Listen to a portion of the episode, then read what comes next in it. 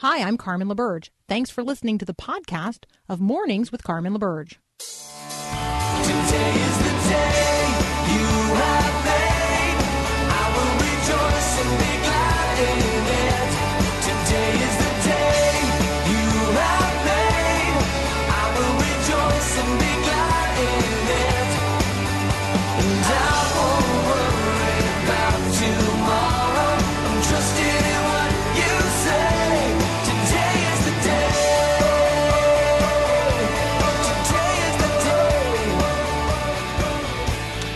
Indeed, today is the day. I'm hoping that uh, you are taking the headline news of the day as provocation for your prayer life. I'm hoping that every time you see one of those yellow school buses today and it slows you down, uh, you pray for those little kids, you pray for those families, you pray for those teachers, you pray, pray for that bus driver, and you settle down and you say to yourself, you know, thanks be to God, I live in a place where um, public education is available to everyone, and let me be a person who positively engages in that in my community, uh, making sure that all of those uh, all of those children are not only well cared for, but they're safe, not only in the school but uh, to and from uh, school. So uh, don't don't don't grow impatient today uh, with the fact that you have to stop for school buses. uh, don't don't take it as an annoyance. If it is an annoyance, get up earlier, go to work an hour earlier, and avoid the school traffic. Uh, in, in that way, you would be getting out of the way. So really, you know, this is another way to view it. It's not the school bus that's in the way. You know, you're you're clogging up traffic too. There you go. I was up an hour uh, earlier, so you could be too. Like, right? All right. But in this hour, you get the joy of hearing Nicole Phillips, who brings us another kindness story today. You can find her online at NicoleJPhillips.com. Welcome back. Carmen, you are a joy. Your your your shift in perspective is always enlightening and I love it. I love that you think it's enlightening. Other people find it annoying, but there you go. you and I can be the Pollyannas of the world. It's all good. hey, I saw this. I met this guy, a uh, young man, last week in Iowa, and he had uh, short hair, but he had this one long piece. Have you ever seen that in the back of the head? The I have. I, they're called. I call it a rat tail. Mm-hmm. Yeah, yeah. I wish there was a better name because I just that kind of icks me out. But anyway, Mm-hmm. um, I was talking to him and I said, "So what's up with that? What is what is when did you start growing it? What's the significance? You know, I thought there's got to be a story behind this." And he said back in 2004, his uncle who was in the army was deployed overseas. So he and his cousin decided to grow mullets. And so they grew their mullets out for a year or however long and then when the uncle got back, um, the cousin shaved everything off, but but this this young man Austin decided to leave the rat tail there. So it was in honor of his uncle who had served in the US military. Well, I thought that was so cool and and then I started thinking 2004, how old was he in 2004? He was 5 when he started growing that mullet for his uncle. How beautiful is that? Wow. I don't know. Did we just? Yeah. Okay. I, well, I don't know. How do you respond to that? I just thought that was really sweet. And I said, "Were you very close with your uncle?" And he said, "He said, yeah, you know, we we we do a lot together," which led me to believe that his uncle was still around. So that was pretty special. But I thought, what a sweet young heart that that at five years old he would decide to start growing this mullet, and then you know when he was six, seven years old, wanted to keep a piece of it, and here he is, twenty years old and and still supporting someone he loves. And I thought that that's such beautiful kindness, isn't it? That is kindness. That is kindness. Um, I, I love it. I love the way that you are able to um, find stories to bring us each week that just remind us of our own humanity and the various ways in which we can just respond to one another in love. Um, I, I love in particular, uh, Nicole, your your willingness to just ask people questions and ask really good open-ended questions that provoke them to tell their story. So thank you for uh, training us all up in doing that and learning the learning the stories of courage and kindness that are out there today. Uh, we will uh, be back here with just a minute with Justin Giboney from the AND campaign. You've been listening to Nicole Phillips. You can find her at NicoleJPhillips.com. We'll be right back.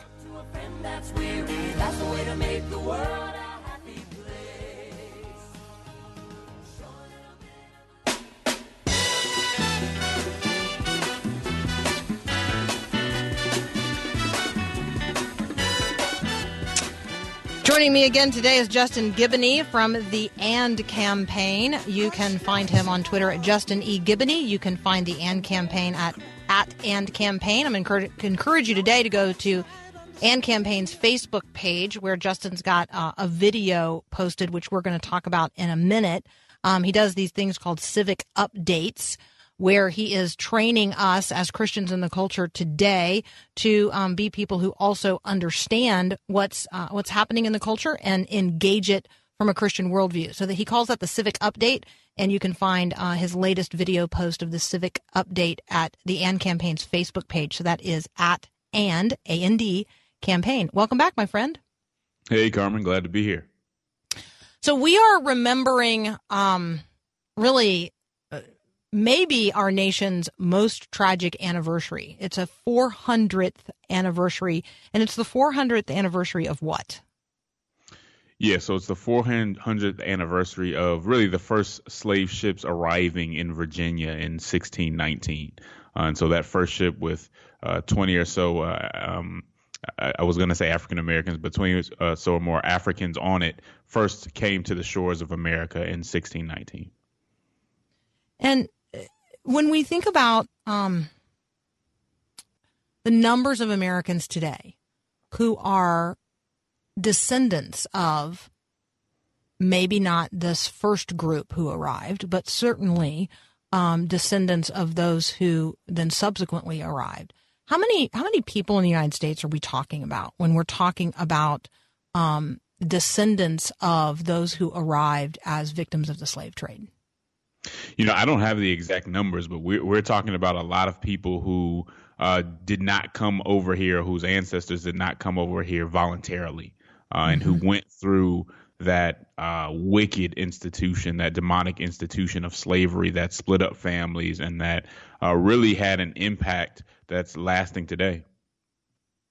When we think about um, educating people about what happened 400 years ago and then what continued to happen. I mean, I, am I'm, I'm amazed, Justin, that um, that when we're talking about how long this went on, um, we're not talking uh, really all that far in our distant past in terms of when the last slave ships arrived here in America, far past the time when I think people um, imagine we were no longer engaged in such a thing. Yeah, it's it's interesting to me. A lot of times when we talk about race, it is really we talk about it in a very ahistorical way. Uh, we talk about it as it's as if it's so distant, you know, I, uh, that it could never have any impact on what we're doing today. But yet we don't talk about other issues like that. So when we talk about this country and the principles of this country and the spirit of this country, that can last from you know when this country first started. But for some reason, when we talk about the sins of the country, we don't want to consider that those may have lasting impacts as well. And so I think anytime you enter into a race conversation, it has to be within historical context. It has to be with the understanding that much of the things that are that happened back then still have an impact today because they just weren't that long ago. Um, we're still talking about you know four or five generations ago, uh, and the economic, the social, the cultural, and political impact of that is is is something that we're still dealing with. So you and I um, have both looked at this piece that's posted at thegospelcoalition.org, and it's entitled. Uh, and again, this is there's a there's uh, quotes around this, so I don't want people thinking that I'm making up this headline. Twenty and odd Negroes uh, are brought to Virginia, the 400th anniversary. When um, when we look at the diagram that's in this picture, when we talk about people as a shipment, right? I mean, I mm-hmm. that is language that we talk about human cargo. Um, today, we would be talking about human trafficking. That would be the language that we would be using today um, if we were going to talk about uh, looking back historically at the slave trade. And today, I mean, you get, you know, Christians immediately respond to human trafficking with one voice of condemnation. Like nobody thinks anybody should be trafficked. Like I, I, I see a, I see a healthy um, insistence um, and a and a rising concern among Christians about human trafficking today.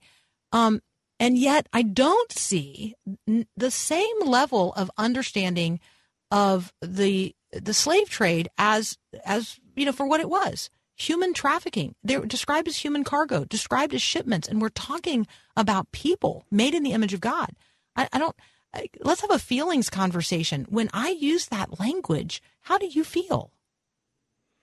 Yeah, well, it's it's tough because what I know is uh, that that you know those descriptions, that way of talking about people, set the stage for what we've been going through in the race conversation that we're having now. Um, uh, all that time ago, right? So it automatically dehumanizes the people that's that you know that that were on those uh, ships. They auto- automatically are lesser than your uh, any citizen that that might uh, get the respect and and and and just the understanding that uh, their suffering did matter. And so I think that's where it starts. It starts with that dehumanization, and it took us so very long, and in, in many ways, it's still taking us time to get over that and to address people as fully human and to and to understand their pain, right? To understand the pain of people who have you know who have gone through uh, such terrible circumstances.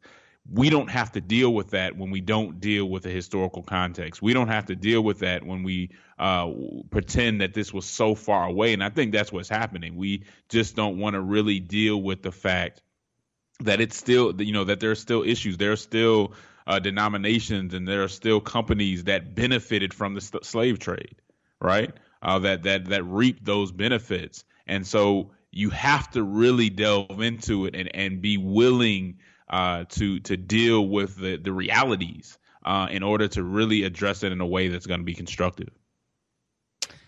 Yeah, and I and I don't think as I as I read this history, I don't think that we can um, deny the participation and place of um, of Christianity in in this conversation. It's not uh, they were intertwined, and we're talking about uh, the conquest of the people of Angola by the Portuguese. We're talking about colonization. We're talking about the arrival of Jesuit priests who then introduced Christianity to these people. Um, and we are talking uh, about people here uh, in Virginia, in particular, who were Christians. And so I, I think that um, when we have these conversations, Justin, it's not, uh, it's in humility and it's in an acknowledgement that Christians in that day didn't get it right. And we as Christians today um, have to acknowledge it for what it was and what it what it has produced within us um, as a people here in the United States of America. Justin Giboney and I are going to return to this conversation in just a moment. You're listening to Mornings with Carmen. Uh, he is at And Campaign, and you can check it out online. I encourage you to go to their Facebook page in particular, at And Campaign, where you can see the civic update. We'll be right back.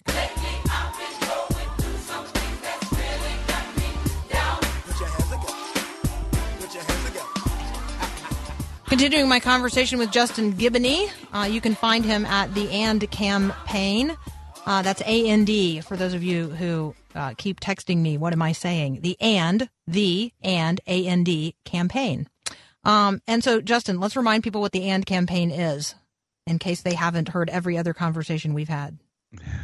Sure. So the AND campaign is a Christian civic organization that's trying to help Christians engage politics in a more faithful way. And the framework, so we try to pro- provide Christians with a framework, not necessarily tell tell them how to think on every issue or to tell them who to vote for, but to give them a framework for how to think about politics in a more biblical way. And that and that framework really comes from the compassion and conviction of the gospel. Uh, too often we talk when we talk about politics, we, we think of some Christians being on the side of justice and compassion, and other Christians being on the side of uh, kind of moral order and conviction. And when we read the gospel, we see that those two things are together, that love and truth go together, that compassion and conviction go together, and that justice and moral order come together. And that's really what the AND campaign means. It's not a love or truth conversation, a compassion or conviction conversation. It's a compassion and conviction. Uh, and, and that's really what we've been trying to spread and just raise civic literacy among Christians and, and show Christians how to apply their values to the issue of the day. When um, when we start to wade into conversations uh, related to race, when we start to wade into conversations related to the history of this country and people of color, um, I think one of the hardest barriers to overcome um, is that white people feel either attacked um, and defensive or um, so ashamed as to be unable to have an intelligent conversation about a way forward. And I'm reading this um, this Barna study research. Um, where do we go from here? Which asked practicing Christians and pastors what the church should be doing to bridge the racial divide in the United States. And you know, uh, Justin, that I feel like this is this is the concern where the church should be leading in the culture because you know we we are we are people who recognize the inherent dignity of every human being created in the image of God, standing on equal footing at creation, standing on equal footing at the cross in need of salvation, and standing on equal footing in the kingdom of heaven. So we ought to be the people who are leading the conversation, pressing into and leading the conversation about not just reconciliation in general, but racial reconciliation specifically, because in America, that's our specific, uh, you know, collective corporate sin, and we have clearly not dealt with it. But when I look at the research by Barna, um, I'm surprised that there's just a lot of people who don't think the church needs to repent of anything related to slavery and segregation. Like only 16% of American practicing Christians, which is already a minority of people, right, say that the church needs to repent for Americans for America's history of slavery and segregation.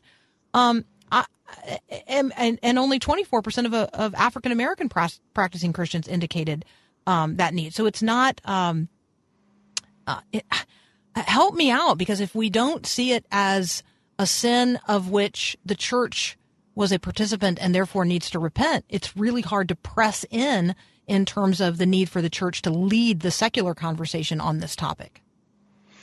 Yeah, no, that's that's good. I think I think the place to start is is really just awareness. Again, we go back into that history conversation. Do people actually know the history?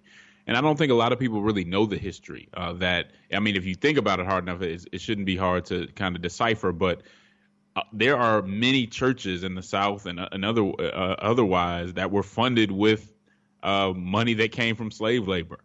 Um, and that's that's historical. That's not something that Justin is making up. So if we want to talk about it in a very practical and real sense, that's one place that we can start. But something else I'd like to address is just having Christians think about when we get defensive, when we get upset in these conversations, where is that coming from? And my my guess would be that it's usually coming from a place of pride, right? It's it's coming from a place of wanting to be seen as better than we are, right? And so we all have many things that we should enter into conversations with humility because we're not pure. Uh, because we don't have a narrative that is completely clean, but we always go into, we often go into these conversations about race and other things, wanting to come out of those and nobody being able to point the finger at us. Well, that's not exactly that's not exactly how it works, and I, I don't think Jesus would go into those conversations trying to make sure that everybody knew that he wasn't at fault and that no blame could be placed on him. I think there's a better way to enter in those conversations. And I think the best way to enter in those conversations would be through self examination. If you had to err on one side or the other, are you going to err on the side of really pretending that you're completely innocent? Or would you err on the side of saying, you know what? I may not even completely understand right now but if there's anything I can do, if I had any involvement in this, or if there's any way that I perpetuated this, or uh, uh, through family, or had any benefit from this, then I may want to repent. I may want to, you know, go out of my way to make sure that people understand that I know how wrong this was, and that I, I'm going to do everything I can to commit myself to fixing it. Yeah, I'm kind of at the stage of admitting I don't even know how wrong it was. Like, and so I'm I still need um, I mean, I just recognize I still need to learn more about the history and continue to be willing to, um, you know, to uncover more and more layers, um, because I don't, I don't even know how much um, pain and responsibility there is yet there. But I'm, um, I'm humble enough to recognize not only my own personal need to repent, but, um, but our collective need to, uh, to look at, examine, understand, repent of um, and then move forward together into, uh, you know, into whatever positive possible future God has for us as brothers and sisters in Christ in this country. So, Justin, thank you as always for uh, being with us. Thank you for continuing to help us enter into and have these congreg- congregations, conversations. Um, where do you want me to direct people online today?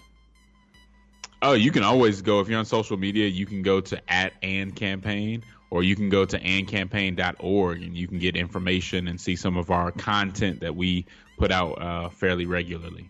That's the one I like. All right, andcampaign.org. Justin Giboney, thank you so much for being with us today. We'll be right back. Thanks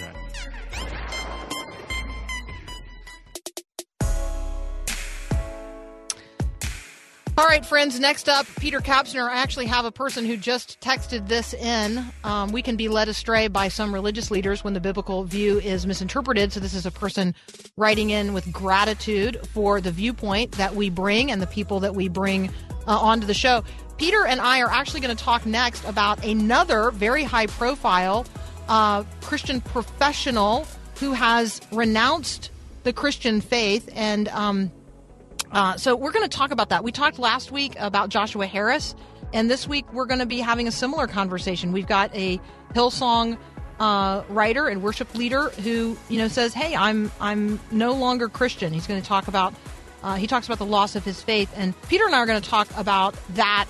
Um, as well as uh, the what's being described as the rural death spiral. Is your um, is your rural community different maybe uh, in in negative ways, different than it was when you were growing up. Um, and so we're going to talk about that and its impact on the United States of America and us as Christians. That's up next here with Peter Kapsner and me on Mornings with Carmen. If your energetic little boy has become a terror or your sweet little girl is teetering on the brink of disaster, it's easy to lose hope. Hi, I'm Mark Gregston with Parenting Today's Teens. When you're struggling with a wayward teen, it can feel like your whole world is turning upside down. Everything you've dreamed about has been dashed. It makes you feel like a failure. Well, over the last 40 years, my wife and I have spent countless hours with teens and their parents. We've seen God do some incredibly amazing things. And what I've learned is this God is faithful. In the darkness, there is hope. Listen, you may feel like a complete failure today. But God still has a plan for your teen and your family, no matter how desperate the situation may seem. Want more help from Mark Gregston? Find books and other resources online at parentingtodaysteens.org. That's parentingtodaysteens.org.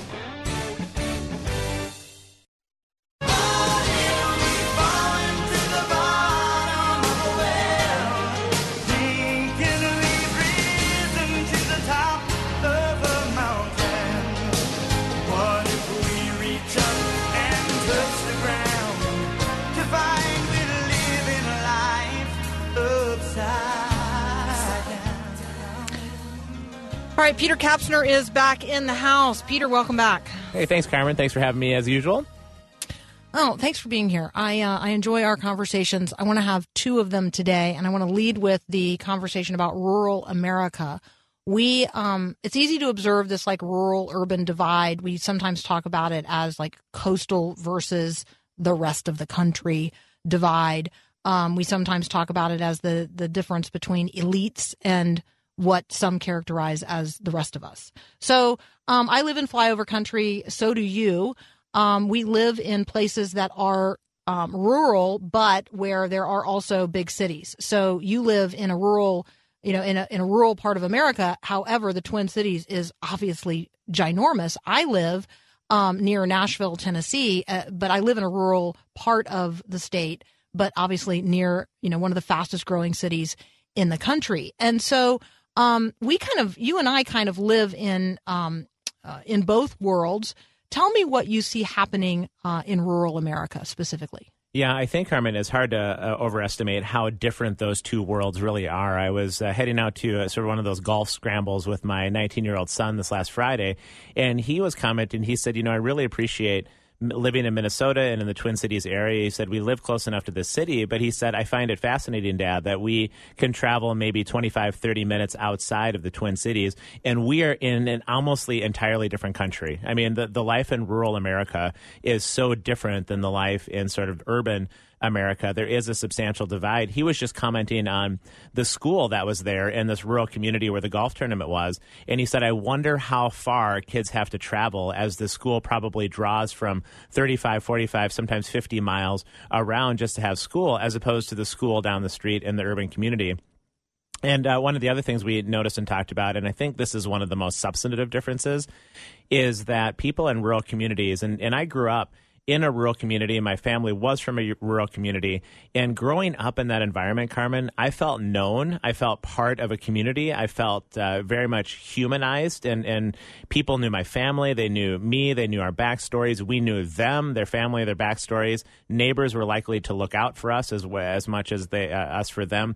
And in urban life, you know, it, it gets to be sort of dehumanizing. The pace is so different. There's such a mass of people. And that doesn't mean that urban life is all bad. It just means that there's a real difference between the community and the relational way of life of rural America versus sort of this bustling, busy, almost successful metric way of life in urban communities.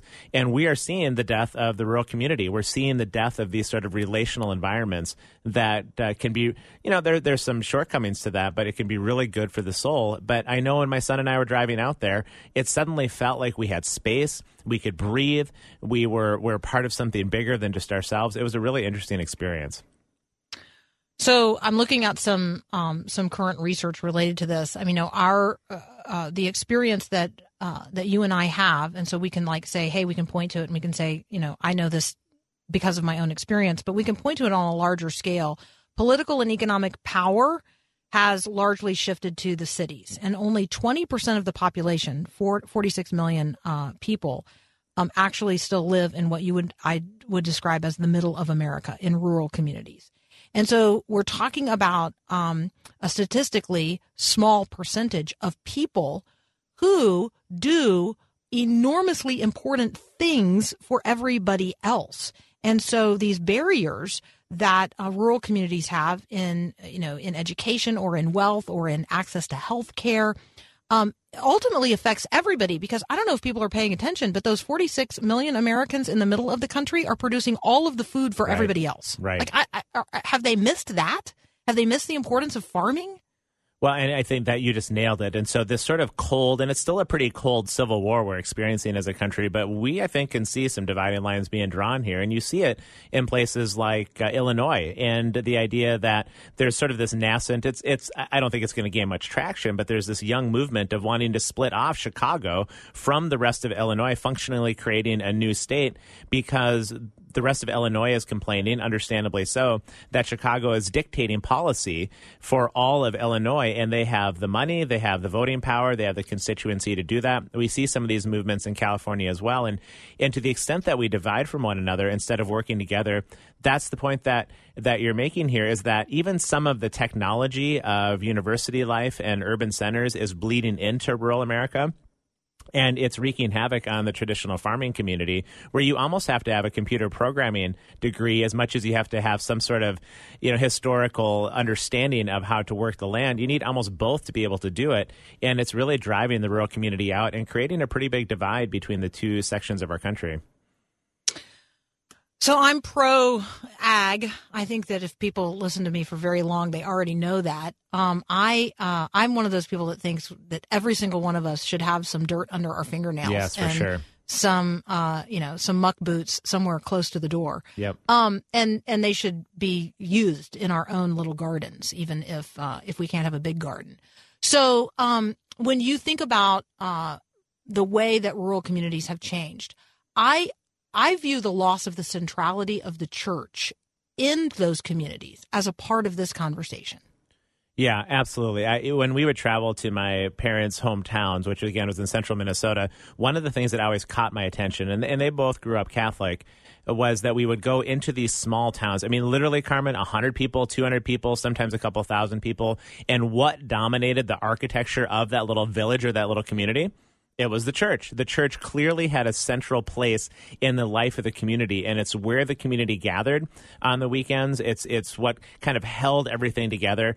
And you referenced to me in a text off the air as well that the other sort of defining feature of any small town was the courthouse as well. And those two were meant to work hand in hand. When you look back at Martin Luther's theology, for example, he really had a two kingdom theology in which the church and the court were supposed to be standing side by side, where the church gave the court the moral authority to then enact and execute the laws to keep a healthy community woven together. And the church was central to all of that, and it, and it consumed most people's Sundays. I think there's a lot of listeners that we have, Carmen, that can that that remember life when we went to church in the morning. We maybe had some sort of meal together in the afternoon, and then we'd gather together again in the evening and have church uh, in, in a smaller sort of context. We'd gather on Wednesdays. There's a real relational hub that revolved around the church, and we certainly don't see that much, if at all, in urban America.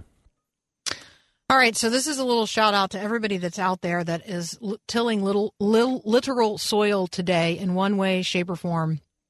Uh, we just want to say thank you. Uh, I want to say thank you for um, the way in which you are cultivating within this culture all of the goodness and richness that each and every one of us requires. So thank you for the harvest, not only of real food, but of real righteousness in your homes, in your hearts, in your communities, all across rural America today. Um, maybe, uh, maybe Peter, what you and I should organize is a farminary instead of a seminary. like, right? What we need is I is love the, that idea. like, right? We need the mobilization of farmers across America to actually help us retill the American soil, replant the seed of God's word in order that, you know, we might cultivate a harvest of righteousness uh, in the next generation. I love that idea. We've got five kids at home, Carmen, and one of the things that my wife Hallie demands of them each day is that that they go outside and they get themselves dirty, and that is really there's something about being connected to God's land that really matters in terms of keeping ourselves human and connected both with God and with one another. So I love the idea of a farminary. I'm going to quit my job at the seminary here later this afternoon. Right, I'm, I'm with you. Sign me up. S- Sign me up. All right. Hey, Peter Kapsner and I are going to continue our conversation in just a moment. We're going to pivot topics. We've got another high profile professional Christian who has renounced the Christian faith. We're going to talk about that um, and whether or not, uh, I don't know, whether or not we see a trend. We're going to unpack what this particular individual has said up next here on Mornings with Carmen.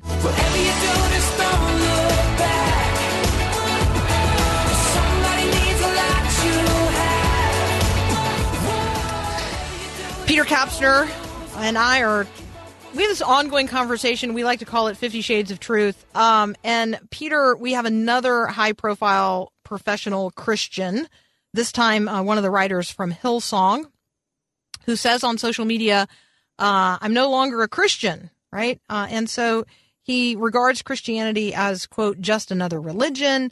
Um, and he says, you know, I'm genuinely losing my faith, but it doesn't bother me. What bothers me now is nothing. I'm so happy now. I'm so at peace with the world. It's crazy. And I want to affirm that it is crazy. Um, I I want to, like, right? He's talking about Yeah. nihilism. Yeah. What bothers me now is nothing. Um, I'm so happy now, which is totally not realism related to the world. And I'm so at peace with the world. Like, is that not just the superficial peace that passes itself off as something that it's not? Because isn't friendship with the world enmity with God? I mean, isn't this literally crazy? Yeah, boy, it is. And it's so discouraging, isn't it? I mean, I know for me, this doesn't speak entirely of Hillsong, of course. I know there's many songs that have been written through the Hillsong organization that have deeply affected me in some really beautiful and profound ways. So it's discouraging to see another high profile leader basically say in kind of copycat fashion what Josh Harris said last week. And I think we're probably going to see more of this, right, Carmen, where the door opens and somebody says something like Harris did. And that's going to give uh, other people in significant ministry sort of, I suppose, the courage, as it were, to do a similar thing because that's what they're wrestling with. But to your point, in the biblical framework, things are judged by their rippling effect. Things are judged by their fruit. Things are judged by how they play themselves out. And so there may be sort of this cathartic moment somebody experiences by then finally saying out loud, I'm struggling with my faith, or I'm going to walk away, and now I'm so happy, and all of that. But uh, let, give it some time right? I mean, it never works well to make friends with the world. It doesn't work well to live a life in which you're committed only to your own well being and only to your own sense of what is going to satisfy you. And so play this out in the long game a little bit. And uh, there may be sort of this moment of, wow, I'm so at peace.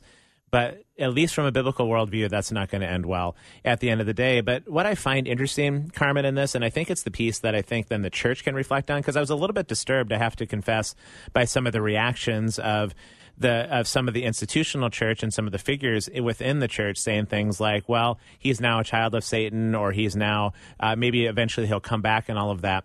And some of those things I think are worth wondering about but I don't think that we should miss the point of something what he said in his post, where some of the reasons why he was walking away from the faith were some of the questions that he had. He said these sorts of things How many preachers fall? Many preachers do, but no one talks about it. How many miracles happen? Well, not many around our world, at least as far as he can see, and nobody talks about it. Why is the Bible full of contradictions in his mind? No one talks about it. How can God be love yet send four billion people to a place all because they don't believe?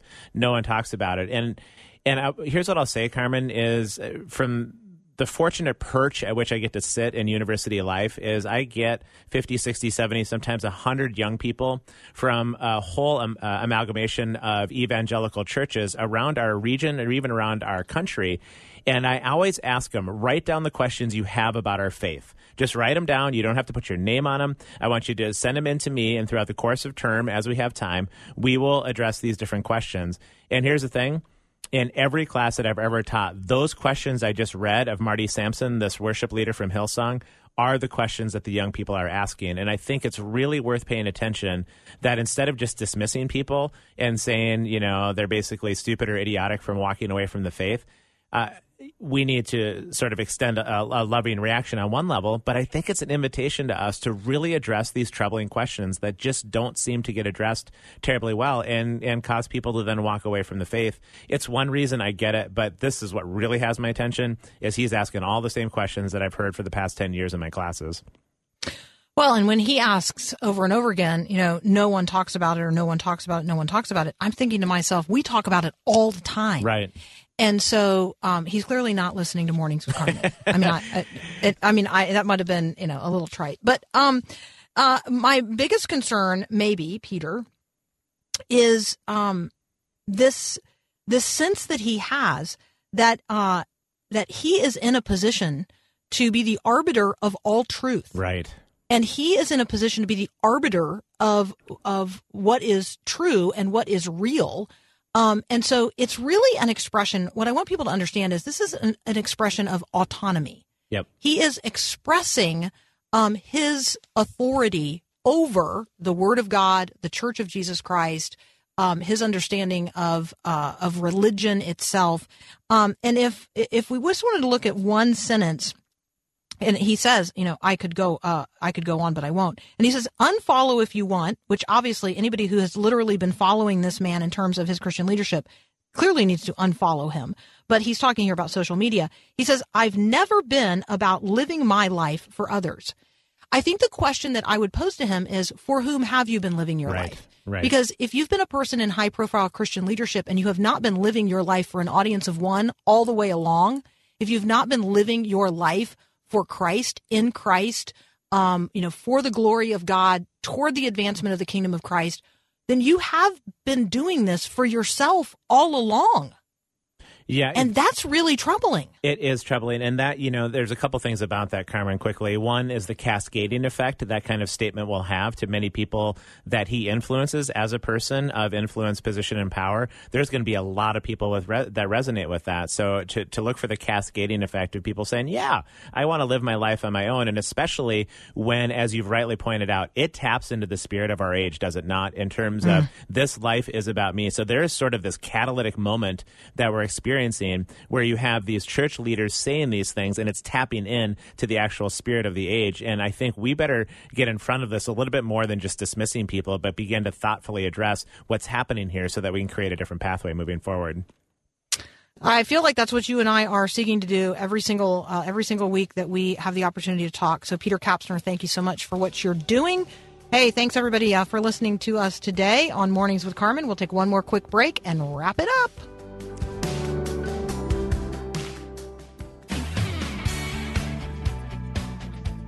So let me encourage you today do not be afraid to ask your very honest questions. God can handle those.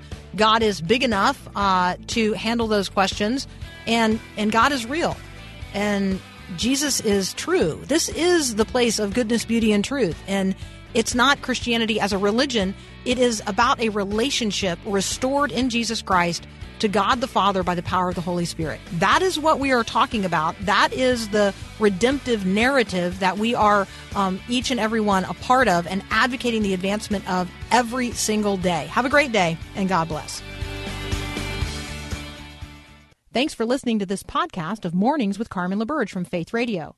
If you haven't, you can subscribe to automatically receive the podcast through iTunes or the Google Play Music app.